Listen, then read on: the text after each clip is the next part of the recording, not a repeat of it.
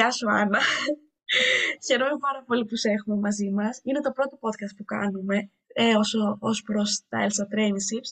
Καταρχάς, θα ήθελα λίγο να παρουσιαστείς στο κοινό μας, να μας πεις ποια είσαι και ποια ήταν η πρακτική την οποία έκανες το προηγούμενο χρόνο. Γεια σου Πελαγία. Χαρά μου είναι να μιλήσω για το traineeship. Ε, είμαι η Άννα Κουράκλη.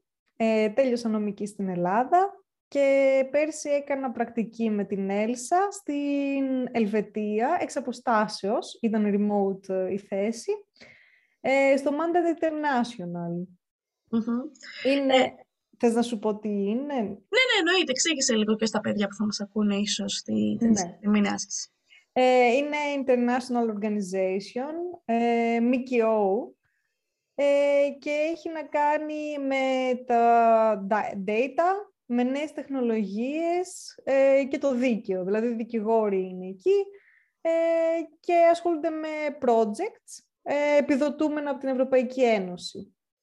Μάλιστα, πολύ ενδιαφέρον ακούγεται γενικά σαν, σαν σκηνικό. Είναι κάτι πολύ έξω από τα ελληνικά δεδομένα, σαν εμπειρία νομίζω. Ναι, ναι, πολύ σύγχρονο. Ναι, ναι, αυτό ακριβώς.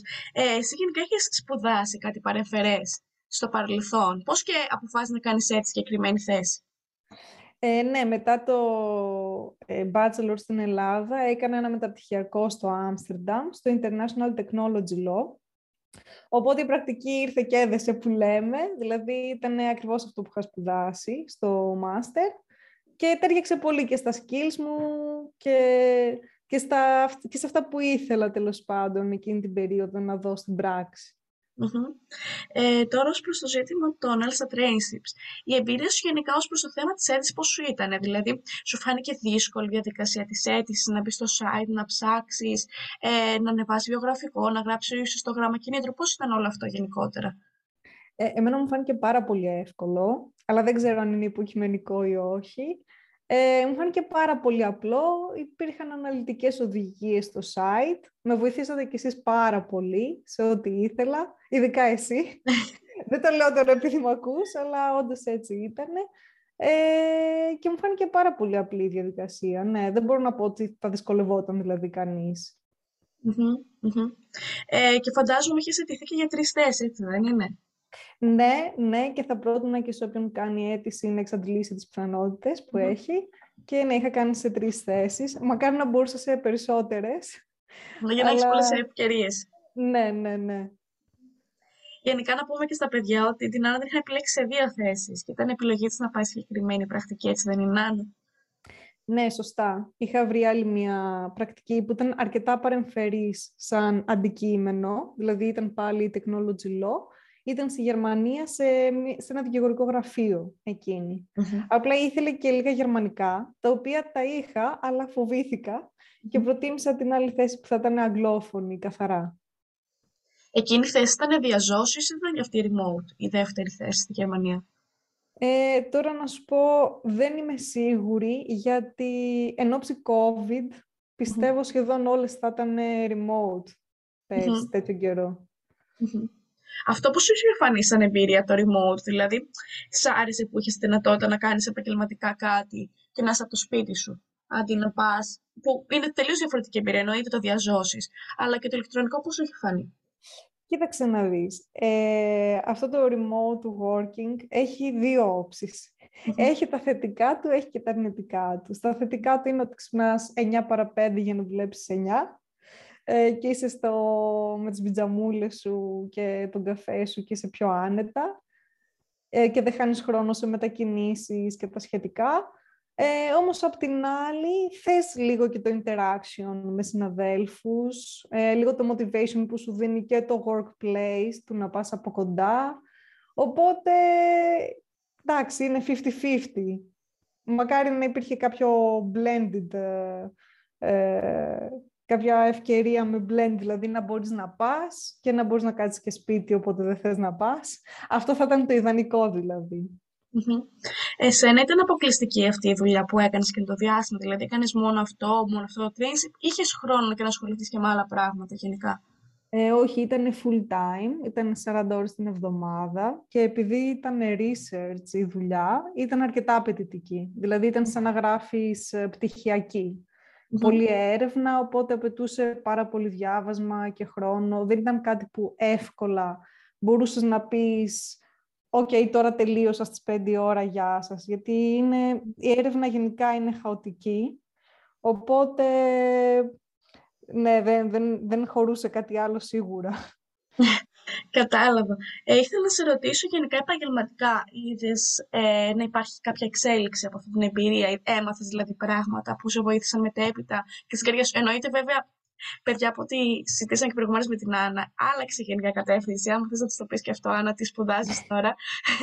Ε, τώρα κάνω δεύτερο μεταπτυχιακό στη Στοκχόλμη στο European Economic Law, Banking and Financial Law. Ε, γενικά με βοήθησε πάρα πολύ η πρακτική. Ε, απλά γιατί, άλλα, γιατί έκανα αστροφή, ας πούμε, ή ναι. για να το θέσω καλύτερα, γιατί εμπλούτησα ε, την εξειδικευσή μου. Γιατί είδα, όταν τελείωσα το μάστερ στο Άμστερνταμ, ότι ήταν αρκετά δύσκολο να μπω στην αγορά εργασίας στο εξωτερικό με το συγκεκριμένο μάστερ δηλαδή με το technology law. Ε, γι' αυτό και θα το πω και στη συνέχεια, ε, το ELSA τότε STEP με βοήθησε πάρα πολύ, γιατί στην ιδιωτική αγορά ήταν πάρα πολύ δύσκολο να βρω κάτι, δηλαδή ανεξάρτητα. Και τότε, πριν ξεκινήσω την πρακτική αυτή, είχα κάνει αίτηση στη Στοχόλμη, όταν είχα δει δηλαδή τα πράγματα ότι ήταν σκούρα. Ε, στο μεταξύ προέκυψε και η πρακτική, η οποία σίγουρα με βοήθησε πάρα πολύ και το βιογραφικό μου το εμπλούτησε 1000%, δεν το συζητώ. Και γενικά, άμα θέλουν και τα παιδιά για δουλειά μετά στο εξωτερικό, μια πρακτική στο εξωτερικό σίγουρα σε βάζει στην αγορά εργασίας. Mm-hmm. Ήθελα να σε ρωτήσω γιατί να επιλέξεις κάποιος μια πρακτική στο εξωτερικό και να μην κάνει μια πρακτική, ας πούμε, σε αναφορά τη Ελλάδα. Εσύ νομίζω έχεις κάνει και στην Ελλάδα, έτσι δεν είναι; Αν θυμάμαι καλά το βιογραφικό ναι. σου πέρσι. Έχω κάνει και στην Ελλάδα. Πραγματικά αυτή η ερώτηση μπορώ να μιλάω ώρες για να την απαντήσω. γιατί εγώ έχω επιλέξει γενικά το εξωτερικό στο επαγγελματικό κομμάτι. Έχω φύγει από την Ελλάδα. Από όταν πήρα βασικά την άδεια ασκήσεω επαγγέλματος, έφυγα. Ήξερα πάντα ότι ήθελα να πάω στο εξωτερικό για δουλειά.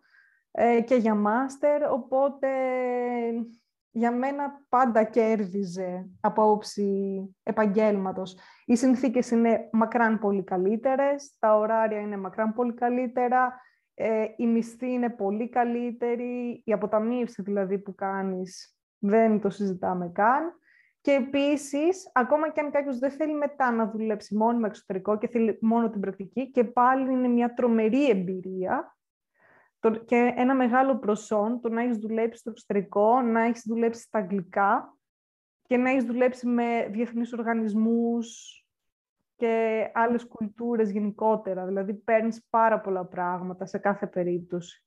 Η επαγγελματική εμπειρία που έχεις από την Ελλάδα σε προτίμασε γενικά και για το εξωτερικό; Ή ήταν κάτι τελείως καινούριο, κάτι τελείως ξένο για σένα όταν ήρθες, όταν πήγες, συγγνώμη, και όταν την έκανες από εδώ, φαντάζομαι, όταν ήταν ε... Ναι, κοίταξε, και αυτό έχει δύο όψεις πάλι, γιατί δυστυχώς η σχολή μας στην Ελλάδα, βασικά μαθαίνουμε ελληνικό δίκαιο. Ε, και η πρακτική που κάνουμε μετά είναι στο ελληνικό δίκαιο. Ε, οπότε δεν μπορείς να πεις ξεκάθαρα ότι σαν γνώσεις σε βοηθάνε για το εξωτερικό. Ωστόσο, σίγουρα ένα άτομο με προϋπηρεσία ε, ακόμα και αν είναι από άλλη χώρα, για το εξωτερικό βοηθάει, γιατί δείχνει ένα άτομο ζυμωμένο, πεπαιδευμένο, ε, που μπορεί να διαβάσει, που μπορεί να δουλέψει, που σίγουρα έχει πάρει κάποια πράγματα. Εντάξει, μπορεί και κάποιος να έχει κάνει πρακτική και να έχει δουλέψει στο ευρωπαϊκό δίκαιο, το οποίο σίγουρα θα τον βοηθήσει μετά. Οπότε εξαρτάται από πολλά πράγματα. Γενικά, η δικιά μας επιστήμη είναι λίγο δεσμευτική όσον αφορά το εξωτερικό. Ναι, ναι, το καταλαβαίνω απόλυτα. Ήθελα να σε ρωτήσω κάτι τελευταίο πριν κλείσουμε, για να μην κουράζουμε και πάρα πολύ τους ακροατές. Γενικότερα, όριον θα παίξεις το συγκεκριμένο podcast, ε, το συγκεκριμένο podcast, ναι. Ε, θα, ξακα... θα ξανά έκανες αίτηση για Elsa Trainship.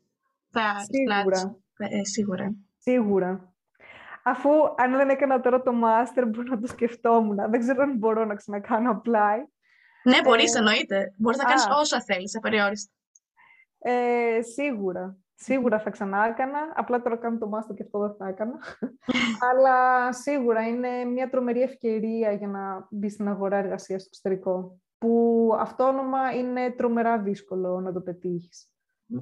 Κάτι τελευταίο που θα ήθελες να πεις, γενικά πριν κλείσουμε και πριν αφήσουμε και όλα τα παιδιά που μας ακούνε αυτή τη στιγμή; Ε, δεν ήμουν έτοιμη για αυτή την ερώτηση. Θέλει πολύ σκέψη. Ε, έχω να πω να δράτουν κάθε ευκαιρία που εμφανίζεται μπροστά τους, να κυνηγάνε τις ευκαιρίες επίσης, ε, να εκμεταλλεύονται κάθε τι που τους τυχαίνει, να παίρνουν ό,τι καλύτερο μπορούν από αυτό και όλα τα καλά θα έρθουν. Τέλει, ευχαριστώ πάρα πολύ, Άννα, για τον χρόνο σου. Εγώ ευχαριστώ. Εύχομαι καλή επιτυχία σε όλους.